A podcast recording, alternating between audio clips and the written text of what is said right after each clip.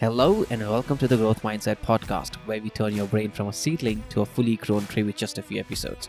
I'm your host, Lawat Irshad, and I'll be a personal gardener as we dig up old limiting beliefs and plant new empowering ones. Our podcast covers almost everything you need to know about personal, professional, financial, and spiritual growth. Each episode features successful leaders who will share their stories and strategies to transform you into your best self. So grab your watering can and hit that subscribe button. Let's get growing. So, uh, firstly, do you even need to do it or not? So, uh, let's get to that answer, and then I'll tell you how you can.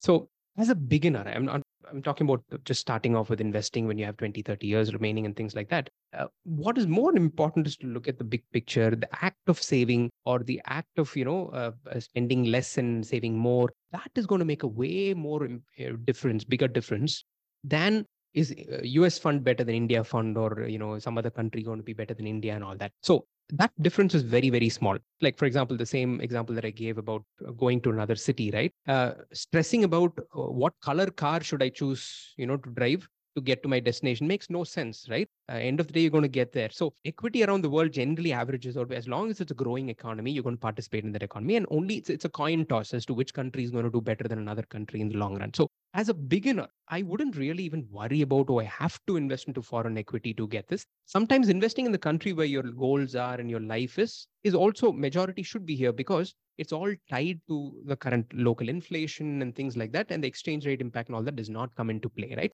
First of all, you don't have to. Does not mean you should not. Um, you can. Of course, there's nothing wrong with this. It's been shown with data that you're not going to preferably get a better return by doing that. So, for example, let's say you get in India, historically, let's say in, in, in, Indian mutual funds or Indian stock market has given 15% return over the last 20 years on an average per year. In the US, it's about 7 to 8%, right? But you'll say, okay, then why would anybody invest in the US, right? Then India is better. You're getting 15% here. But that's where inflation and exchange rate comes in, right? So you getting 7% over there, 10 years, 15 years ago, exchange was 40 rupees. Today, it's about 80 rupees.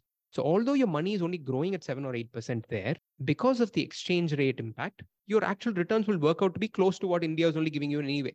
So data has shown that, yeah, you may get lucky over short periods, but in the long run, they all average out to be the same in returns. Why you hmm. should diversify is not for returns, it's for risk mitigation. So uh, one country you never, for example, people who invested in who are staying in uh, Sri Lanka, for example, right? They went through hell over the last few months over there, right? Everything fell apart. Everything was totally lost. So in a situation like that, if you had investments abroad, or if you had some other country exposure, then you benefit out of that risk mitigation, right? But again, if you ask me, will that happen to India? Uh, it's we, we're still far away from that that kind of a crash or anything. So some exposure abroad is okay. I wouldn't stress about you know you have to do it. Otherwise your plan is not right. It's not like that at all. And today there are so many ways in which you can do it. So now let me get to the point of how you can do this. If you still want to do it you can. Same platforms that i just mentioned uh, five minutes ago they offer uh, to invest into uh, you know foreign stocks directly and ETFs and things like that. Uh, there's also a website called Vested in India. They specialize only in foreign stocks over there. So there are many ways in which you can invest through foreign stocks if you really want to. Uh, and there are options for that. Taxation may be another issue because they are not taxed like Indian mutual funds. They're taxed actually more uh, in the sense they are taxed like a debt fund. So taxes a little bit more. So even if you have a slight benefit in return, you may lose it out on the taxes. You may. Okay. These are all unknowns, right? So that's why I would say as a beginner, don't worry about this, right? It's not a big deal. Start saving more, investing more. Uh, the 1% different on difference in your return over the next five years is not going to make a big difference but you saving that extra 1% from your cash flow is going to make a much bigger difference. Right? so don't focus on that small you know difference between countries and all that's almost nothing as a beginner at least. Okay no that makes sense because yeah i see why you're saying that right? Because now we're not only focusing getting lost in growing the money but also understanding are we even saving so that it can be invested in our financial yeah. final goals are being met now, when we talk about investing, let's say uh, uh, there are different asset classes that you mentioned at the beginning: commodities, equities.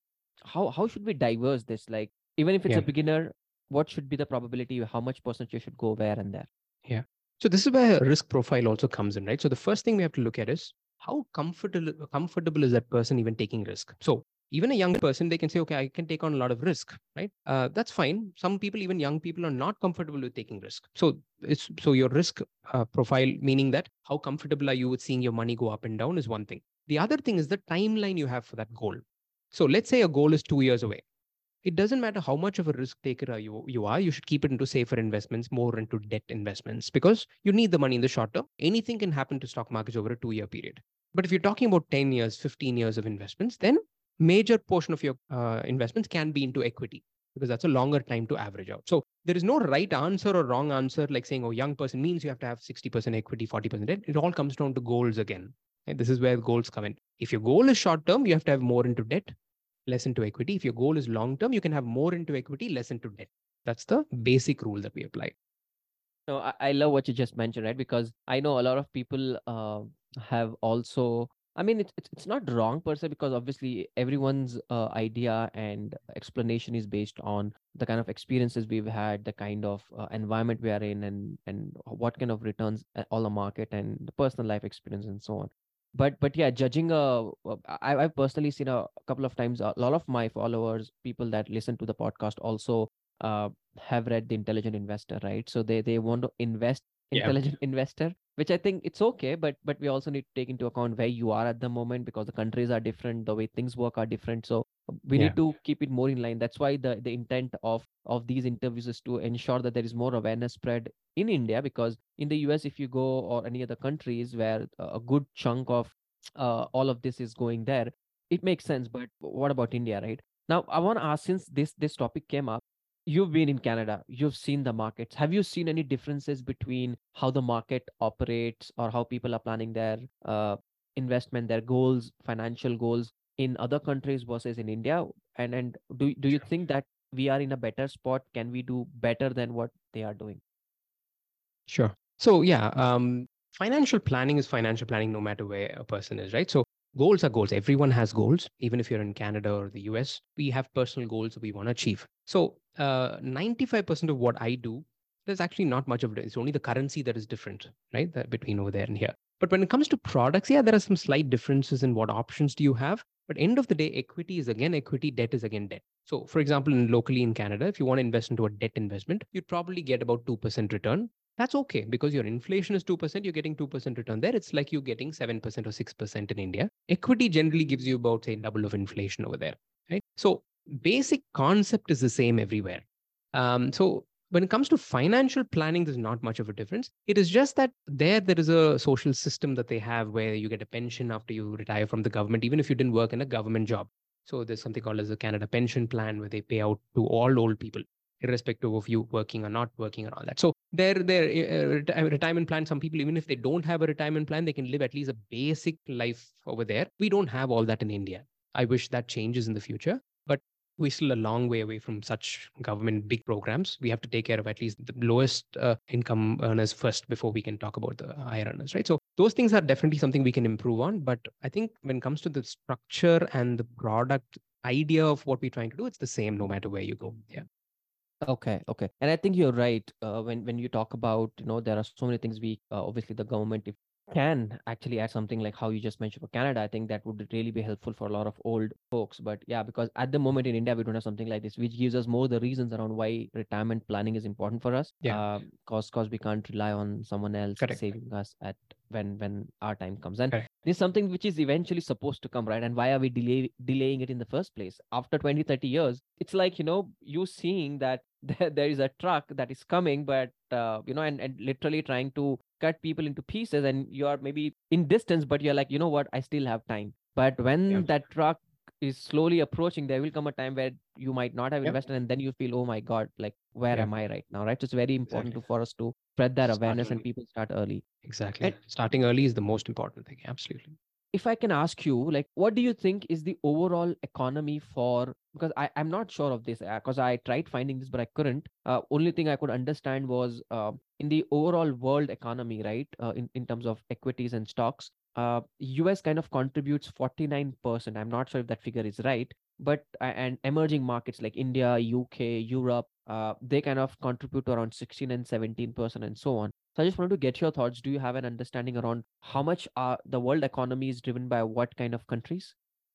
Yeah, I don't have the exact numbers here, but absolutely, I see. US is the biggest economy in the world by far. So they are the biggest. So they are going to have the biggest chunk of the global uh, GDP, right? And that's the number. Next comes China, and then of course India comes fifth, and things like that. So, uh, but just because they are the biggest economy, of course, that is a great thing. And, uh, you know, most of the big names in the, in the world, the top 500 companies in the world, 300, I think, are in, uh, in the US alone, right? So um, they have built it over years and hats off to them to have such a big economy and uh, sustainable. They keep coming up with innovations consistently. So that's all good. But it does not mean other countries can't grow, right? So when it comes to the investment side, you don't have to invest only into the US to get that, right? For example, you can tell the opposite.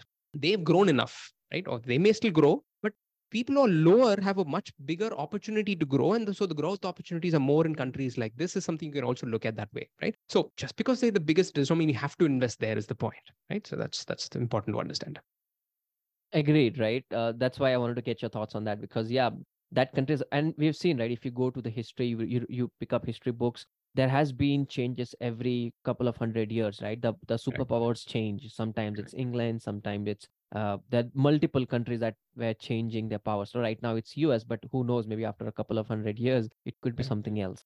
Now, since we're talking about retirement planning, one thing that comes to mind, and this is why I'm asking this, is because obviously I have a lot of listeners who are young and who are working class professionals, right? Mhm. So there is already a section available today where people can say, which is EPF, right? Uh, where Yeah. employees a specific amount typically goes into EPF and then that compounds it, it it can give you in retirement. Can you give people an understanding or an idea around how can investing in PF actually can help them better and how can this add value for the retirement plan? What we can do to maximize those?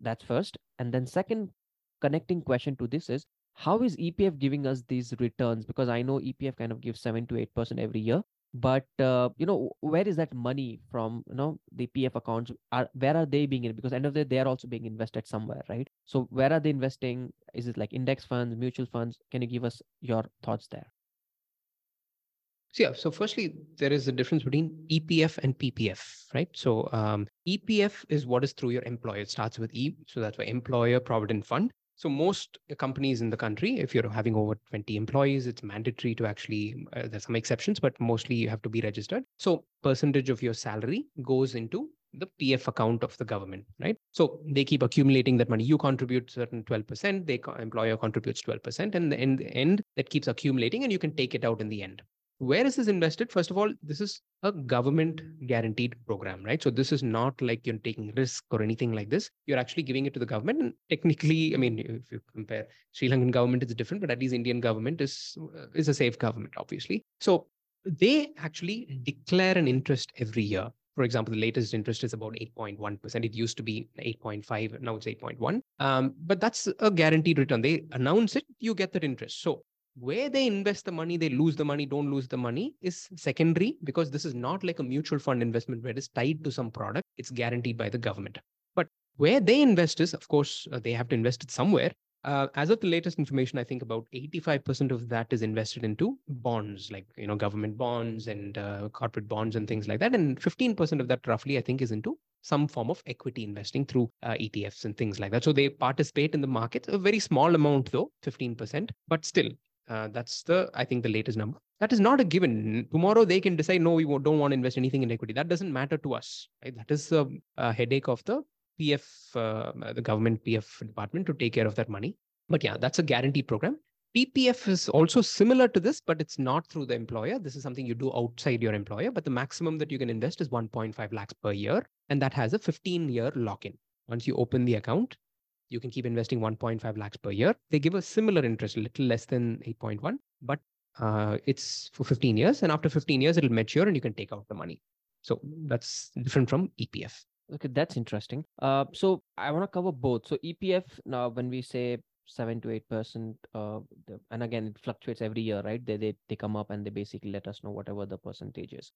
So, like, what what can employees do to maximize this, right? Because certain times, as you mentioned, twelve percent is given by uh, employees and then 12% is contributed by the employer but i guess there's also a specific amount right that you can that's the maximum for which it is Yep. not taxed so what is that amount and can people invest more like by talking to the Yep. company and then how Yep. can we maximize Yeah. that So yeah, firstly, this is the basic, and then you want to. There's something called as VPF, Voluntary Voluntary Pension Fund, uh, which is basically beyond this 12% plus 12%. You can choose to add more if you want to, up to I think about 100% of your basic amount. You can match and you can put it. Um, so that gets deducted from your salary and goes into your PF account. So that also has the same benefits, right? Goes into your PF account and they keep growing that money and giving you this interest. Um, but just last year, they came up with this rule that your contribution beyond 2.5 lakhs per year, that is beyond 2.5 lakhs if you contribute anything more, the interest that you earn on that money is going to be taxable. That's a new rule that came about. Now, should a person maximize it just because they can? Again, this is where goals come in, right? There's no straightforward answer to this. So let's say a young person who's starting off to invest and their employer is providing them this option to invest into PF. Let's say you maximize everything. So you don't have any take home. Then basically all your money is going into PF. You have a plan to buy a car next year, or you want to, you know, uh, buy a house three years from now, five years from now, then you can't even take out that money, right? So again, this is where goals come in. If you have a goal that is needed to be funded in the short term, PF is a good investment as a debt investment for the long term. It does not mean it's good for a three-year goal or a two-year goal. So again, if you don't have any goals, you've taken care of all your goals and then you're investing only for your retirement. And in that also, you have to understand for my retirement goal, how much should be into safe debt investments, how much should be into equity. And within that debt investment component of that retirement bucket, you can put into PF if you read if you keep putting everything into pf then you won't have money to put into equity then right? So again this is where that balance also comes in. So it's not just just because you can put into pf it does not mean you always have to put into pf it has to suit your plan and your goals right? That's what is more important. Yeah you, you're spot on right? And also it's about diversifying. That way we're also diversifying our investment portfolio so that we're not putting all our eggs in one ba- uh, in one basket. Right.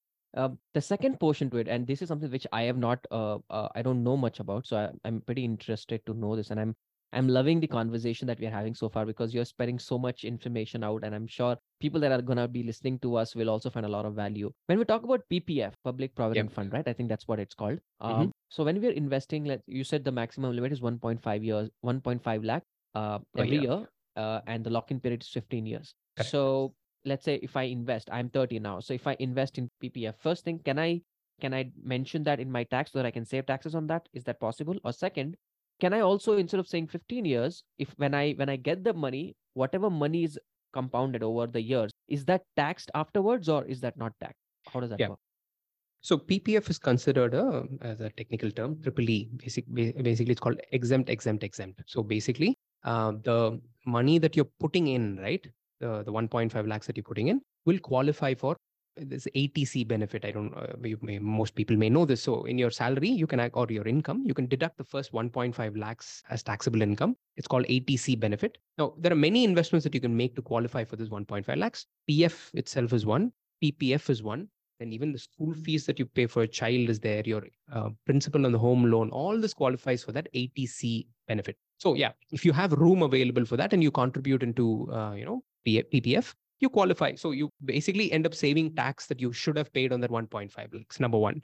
Now, number two, whatever interest you've earned within those 15 years and it's compounding and growing over those 15 years, when you take it out in the end, it's 100% tax free.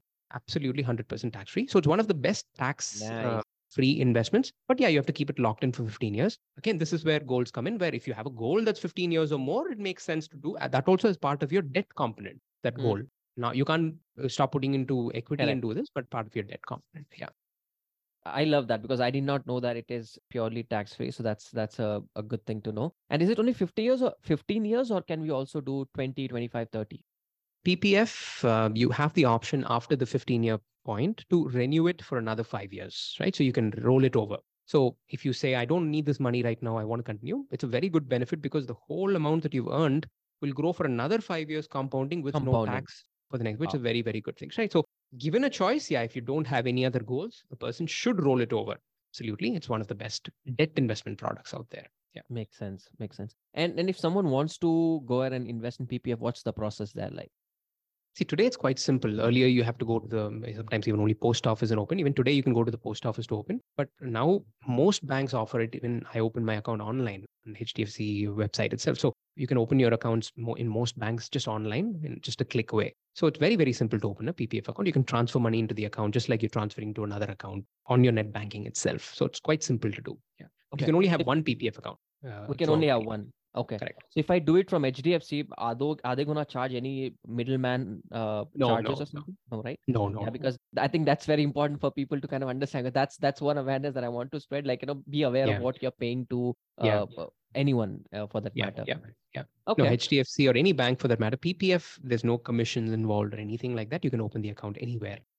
Okay. And there's one other section, right? Like EPF and PPF. There's one, another thing called as NPS, right? NPS, correct. What exactly is that? Can you give uh, people an idea on those as well? Sure. So that is another retirement uh, program uh, by the government again. But this is a little different in the sense it's not guaranteed where there's no set interest rate that they give you or anything. Um, so here what happens is you can invest in this and you get an additional tax benefit. And there are two types of NPS. One is corporate NPS and one is personal NPS, but I'll just go with the basic one now.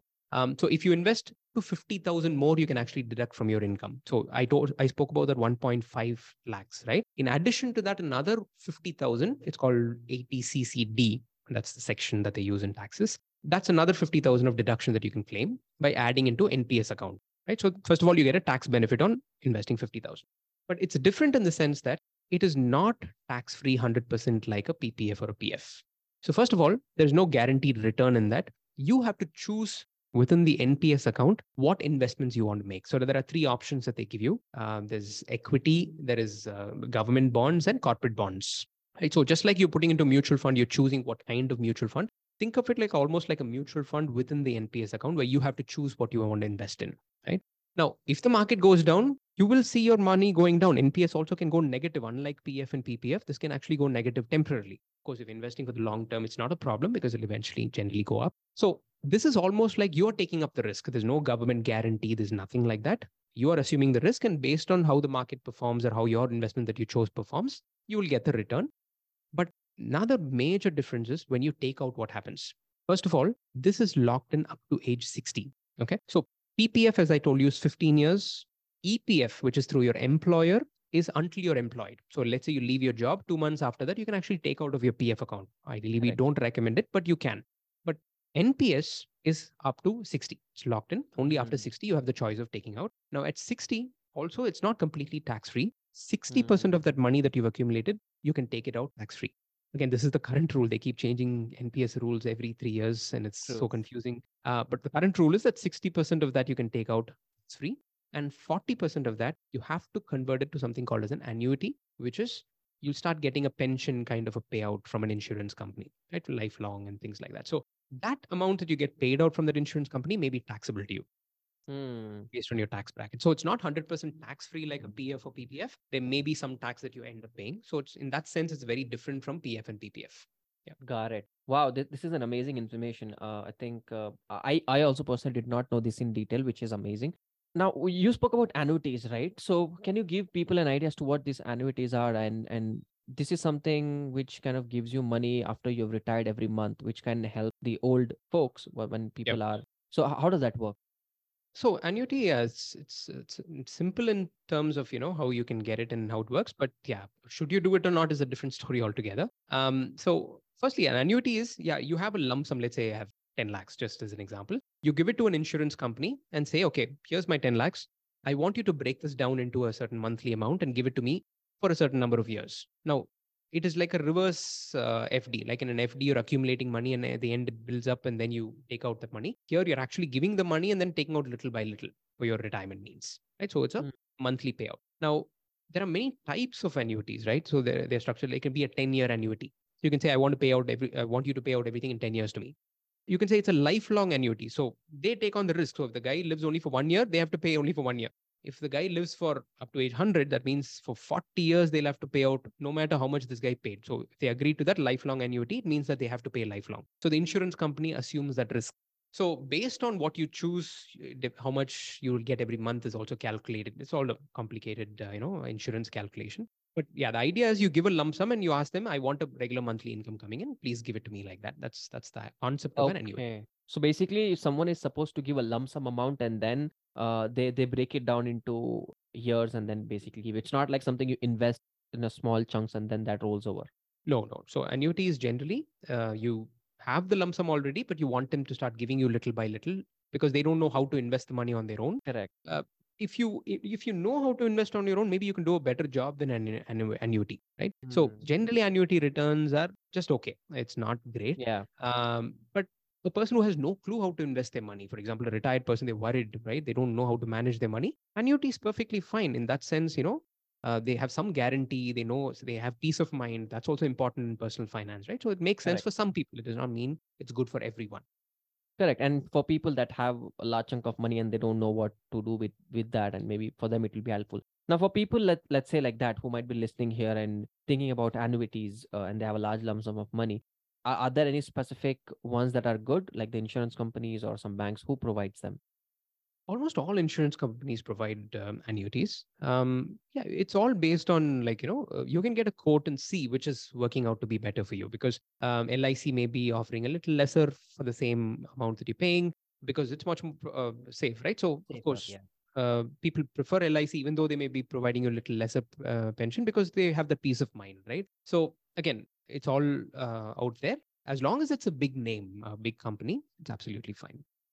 Correct. So, since we're talking about LIC here, uh, one thing I wanted to get your idea uh, or your thoughts was also on life insurances, right? Uh, a lot of I know people that are young, uh, they kind of push this aside, saying life insurance, we're very young to kind of even think about it. But what is what is your thought on people uh, getting life insurance, and if they should, uh, what type of life insurance do you think kind of makes sense, which is also not charging a lot of amount in fees and so sure. on?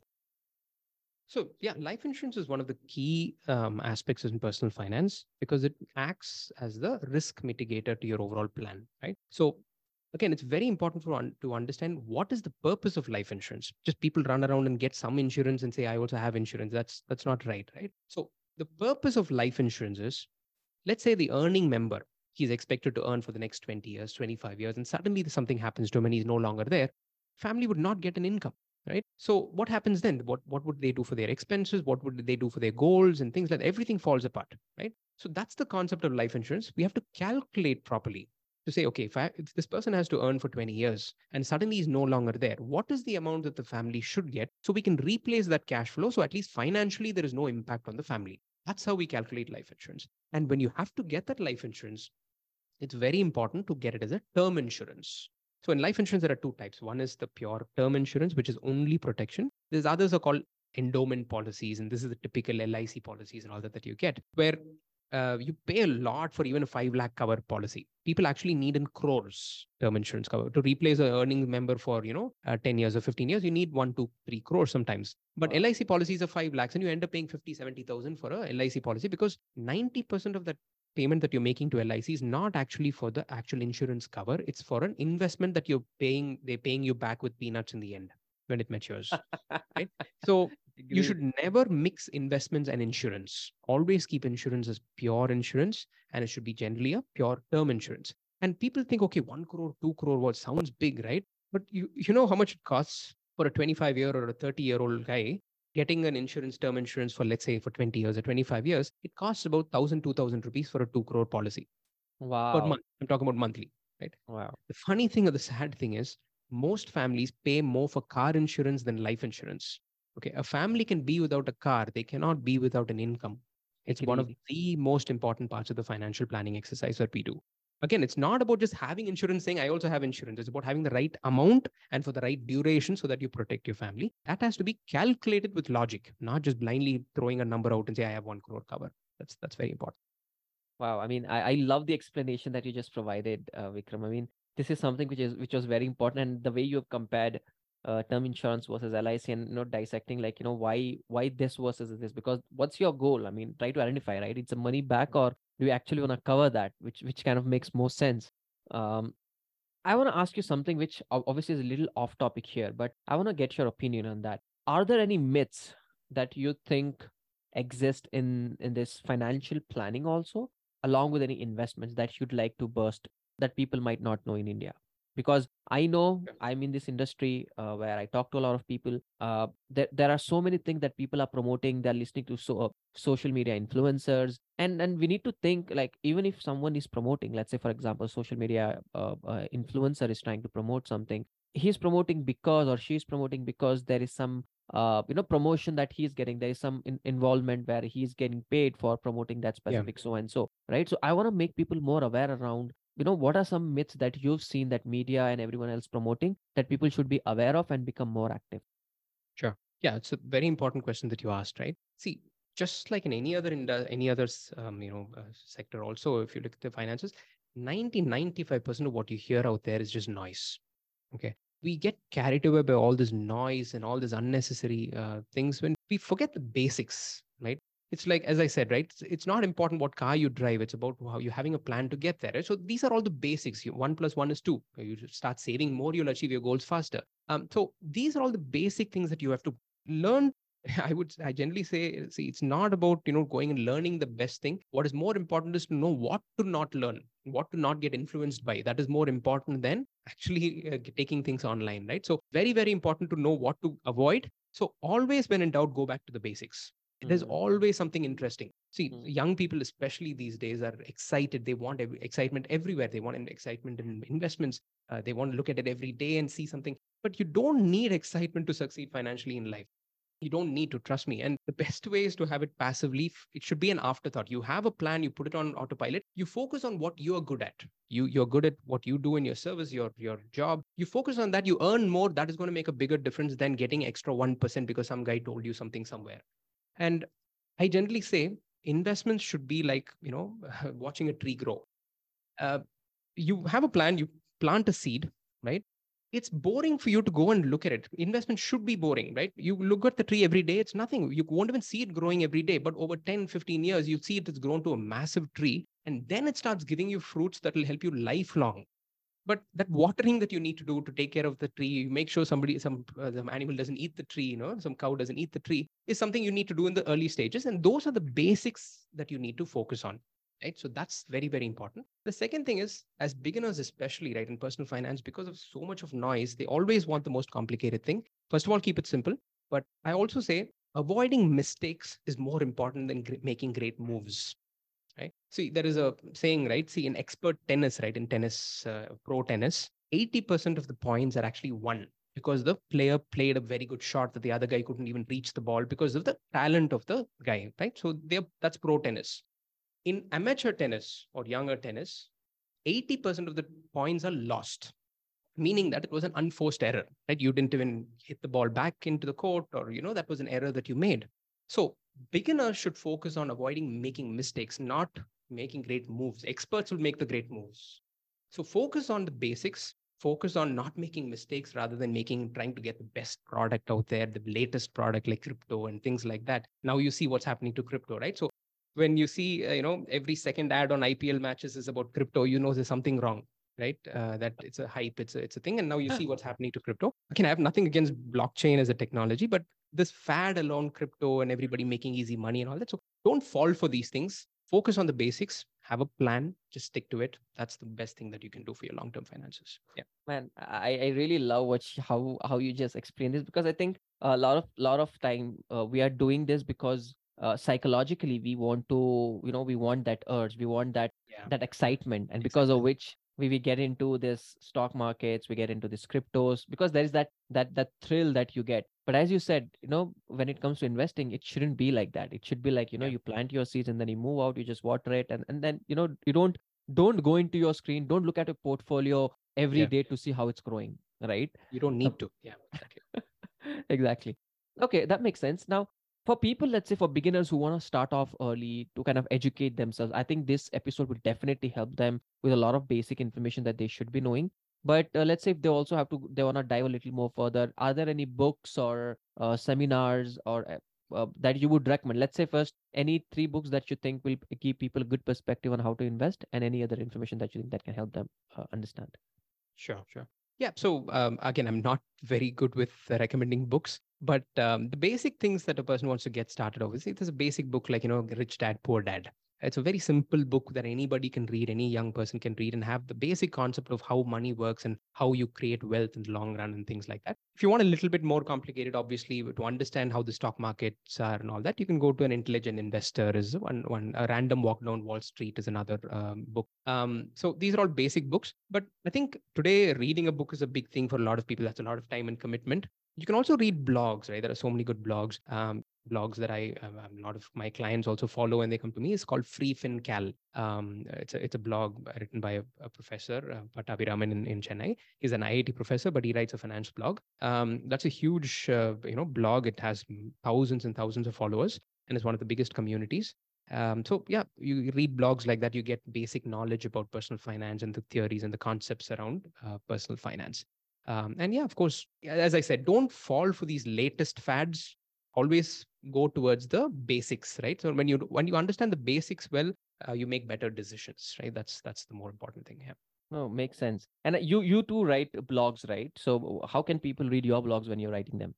Um, I actually don't write blogs on my website, uh, not much. I usually write on other, and for example, I've written on FreeFinCal, and um, those guest blogs, of course, I have the links of that in my website uh, in the about page. Uh, I'm not too, uh, I mean, I don't write too many blogs, but yeah, I um, the, the few that I've written, the links of that is in the website. Okay, okay, yeah, I'm gonna include them on the uh, episode details so that people can even go ahead and review those blogs. Okay, now I know we are coming to the end of our conversation, but there are a, a few questions, or maybe a few sure. questions that I'll just like to get your thoughts on. Um, and these are related to tax. We we we did touch upon it, and your answers may seem a little on the on the same lines, but maybe if you can get a little more specific there, I think that would really help. Now, there were a couple of sections that we spoke about 80C, 80CCD. I'm not sure if there are any other areas where people can save money, but uh, is there any way people can become more tax efficient uh, in terms of uh, you know saving some money and kind of claiming that as well uh, for working class professionals? Sure. So for working people, okay, so just a, a, disclaimer first, I'm I'm not a CA, so I there may be things that CA may know in your scenario, which may be more than what I know. But again, I'm just talking about the general stuff here. Um, so when it comes to an employed person, a salaried person, there's only so much we can do, to be honest, when it comes to taxes. So as I said, 80C, 80CCD are the two basic things. Then you also have 80D, which is basically the insurance premiums that you're paying on your health insurance and all that. You can claim it under that. Um, apart from this, as a salaried person, you can either claim HRA. So if you're renting a house uh, and you have, uh, you know, rent that you're paying based on your tax structure and all that, you can also claim that. That's the only other way. Or if you have your own house, then the interest that you pay on the home loan is also deductible. So it's either HRA or the interest on the home loan is what you can deduct in addition to these basic 80C, 80D, and things like that. So these are the basic things, and there's not much more as a as a business person. It's a totally different ball game altogether. They can write off a lot of expenses and things like that. But here it's just these handful of things that you can look at as a salaried person. Is there any other ways that we, we did not discuss uh, when it comes to investing in a tax deferred way? Because end of the day, right? Uh, as I mentioned when when we were talking in the middle, we spoke about uh, even your taxing if you're managing these funds actively we're investing and we're actively changing this yeah. obviously there are tax portions that account to it so any other decisions that you think people should take when it comes to investing so that they're more tax efficient as well yeah so what i spoke about so far was just the income the salary that you're getting how can you reduce the tax on that right but when you make an investment also the returns that you get on that is also taxable in a certain way right so you should also pay attention to how to reduce tax in that so uh, what you need to understand is there are, of course, many options to invest, but let's take the basic three examples, right? FD, for example.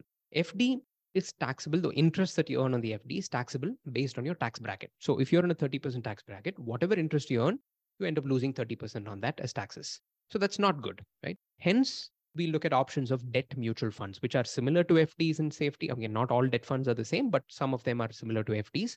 But their taxation is way smaller if you hold it for more than three years sometimes even zero or uh, very small compared to inflation and all that. So uh, this is a basic idea of how you can avoid the same return, the same risk that you get on the similar kind of a product, but you can pay lesser tax by choosing another product, right? That uh, end up paying lesser tax.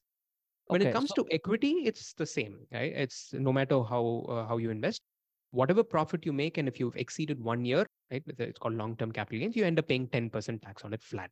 Um, uh, yeah so when we're making an investment choice also we make sure it's a little bit tax optimized uh, we choose for example debt funds over fds for that specific reason that i told you so that also you should pay attention mm, makes sense so when you say debt funds uh, i'm assuming you're talking about that epf and ppf that we were talking about no no no so epf okay. and ppf is separate uh, so when you take mutual funds itself right there are so many different kinds and uh, categories of mutual funds broadly there are two there is equity funds Basically, what that means is you're putting money there and they're investing into the stock markets. There okay. is also debt funds, or it's also called bond funds. They invest into bonds. Bonds are almost like FDs from the government or the companies. Mm. They give you a fixed interest rate kind of a thing, but debt funds all invest into those kinds of bonds. And the return that you get typically in a bond fund is similar to an FD kind of a return. Uh, it doesn't behave like an equity fund where suddenly it goes up 20%, suddenly goes down 20%. That does not happen generally in a debt fund. Again, there are many categories of debt funds. I would not get into that. So uh, a debt fund is also a mutual fund, right? But they have nothing to do with the stock market. So a lot of people who hear the word mutual fund always relate to the stock market. It's not. Hmm. Half the mutual funds have nothing to do with the stock market, which are called bond or debt mutual funds. That is what we invest in in place of FDs uh, for Hmm. saving taxes. Okay, makes sense. And and what are these? So if someone wants to invest in these debt funds and uh, the ones that we spoke about, bonds and what was the other one? Equity funds, bond Equity funds. fund and bond funds, right? yeah. So yeah. which are these? So if someone wants to invest, what are those products that people can go ahead and find? These are nothing but mutual funds, right? So there are about 25, 30 different companies that offer, like, for example, Aditya Birla Mutual Fund, HDFC Okay. Mutual Fund. So everyone offers, and there are literally thousands of mutual funds. In that, half of them are equity funds, half of them are debt funds, roughly speaking, right? Okay. But all these can be got on platforms that I mentioned earlier. Um, you can buy any mutual fund you want. Now, of course, I can't give a list of funds right now because there are some good funds uh, that you can invest in. But uh, the point is that you, have, you can find any mutual fund in the country you want to invest in and invest through platforms like that. It's very, very simple to invest. Yeah. Okay, fair enough. Makes sense. So I think, you know, I've, I've asked a lot of questions that typically uh, I got from my listeners and questions that I had on my mind.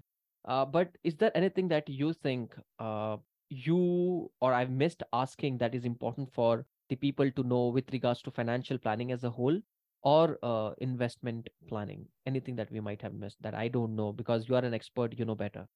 Sure. So yeah, what we've spoken about today is all the basics and you know uh, what a person would like to know uh, to get started off with this. But the holy grail of financial planning is something we call as financial freedom. Um, so let me explain that. People have fancy words today called FIRE and things like that, financial independence, uh, uh, retirement early, and a lot of things. But the idea, the concept is the same.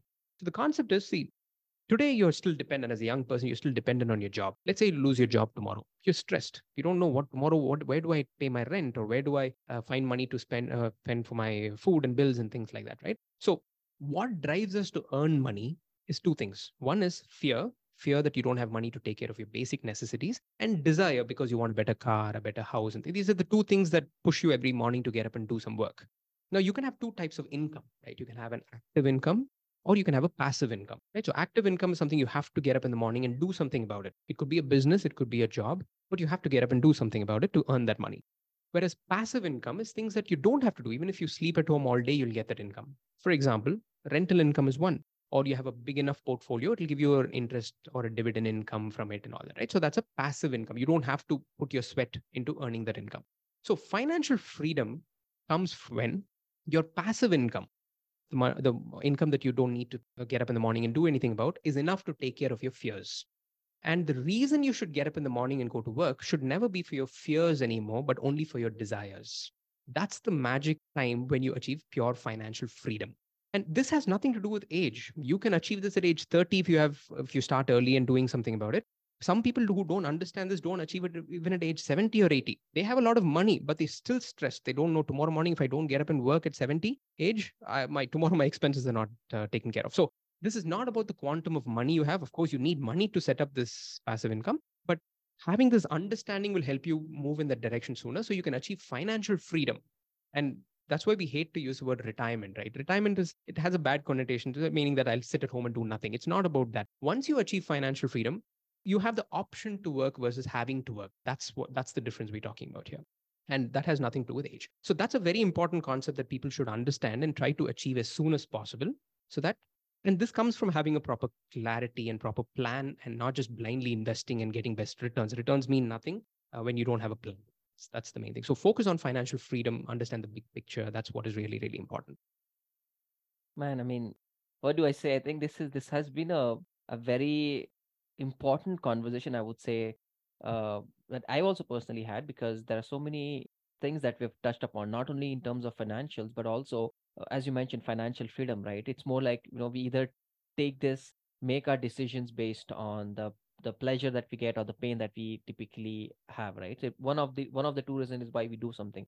And I've liked how you went behind the psychology of stuff. Why? Because end of the day, based on this, right? Even let's say someone may have a lot of money, but they might not be uh, satisfied, right? Because Yep. that's where the, the freedom comes in. So are you free to do exactly what you want rather than just having money and still you're not happy? And I know a lot of people that have a lot of money, Yep. but but are not happy so i think this ties back to to the same thing right like we also becoming aware taking a holistic picture and yeah money is an important part of life but it is not everything right so we need to Exactly. because when you said when you said that word right that when even after you're 60 or 70 you don't have to go to work because you want to you know get the food on the table but because you want to do it Exactly. that's a very Yeah. powerful thing right Yeah. then because when you're doing something that you really want to do you'll actually be happy and Yeah. then science proves this because i've done a interviews with uh, psychologists I've, I've interviewed multiple people and they talk about this so i just want to tie this piece back to for, for the listeners to kind of understand that what you've mentioned is also a very important part of of the conversation that that is where we Yeah. actually find true fulfillment not only in making money but also understanding the psychology behind behind it also contributing it back because science confirms that the more you give is you know we actually feel more happy as well.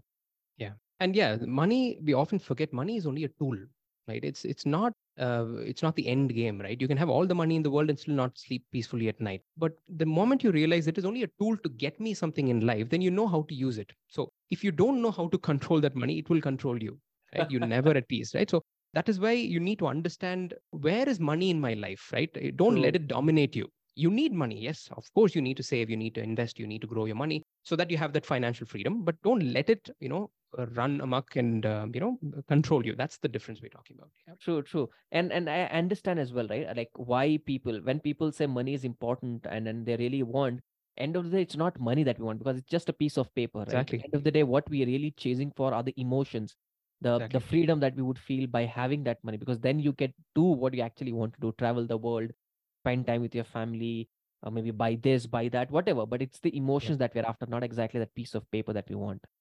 exactly yeah Awesome. Uh, Vikram, uh, I mean, thank you so much, man, for taking a time out No and joining us on the show. This was wonderful. Before we uh, end the conversation, how can people reach out to you when they want to talk more or want to get your advice? How can they reach out to you? So yeah i have my website uh, for my service that i offer of course. It's called www.insightful.in um, my whole history my whole journey my whole uh, the services everything that i do is right there. So yeah i would encourage people to take a look at that if you're interested in reaching out to me. And uh, yeah um, i'm not too active on social media unfortunately. Uh, i try to stay away because there's just too much of noise out there. But w- yeah all the information that you need to know is definitely on the um, the, the website Awesome. So thank you so much for joining us on the show, Vikram. perfect thank you it was a pleasure great talking to you This brings us to the end of this episode and hope you at least had one takeaway from this interview. If you have any questions or want to talk to me personally, you can find me at www.silawatirshad.com. See you soon.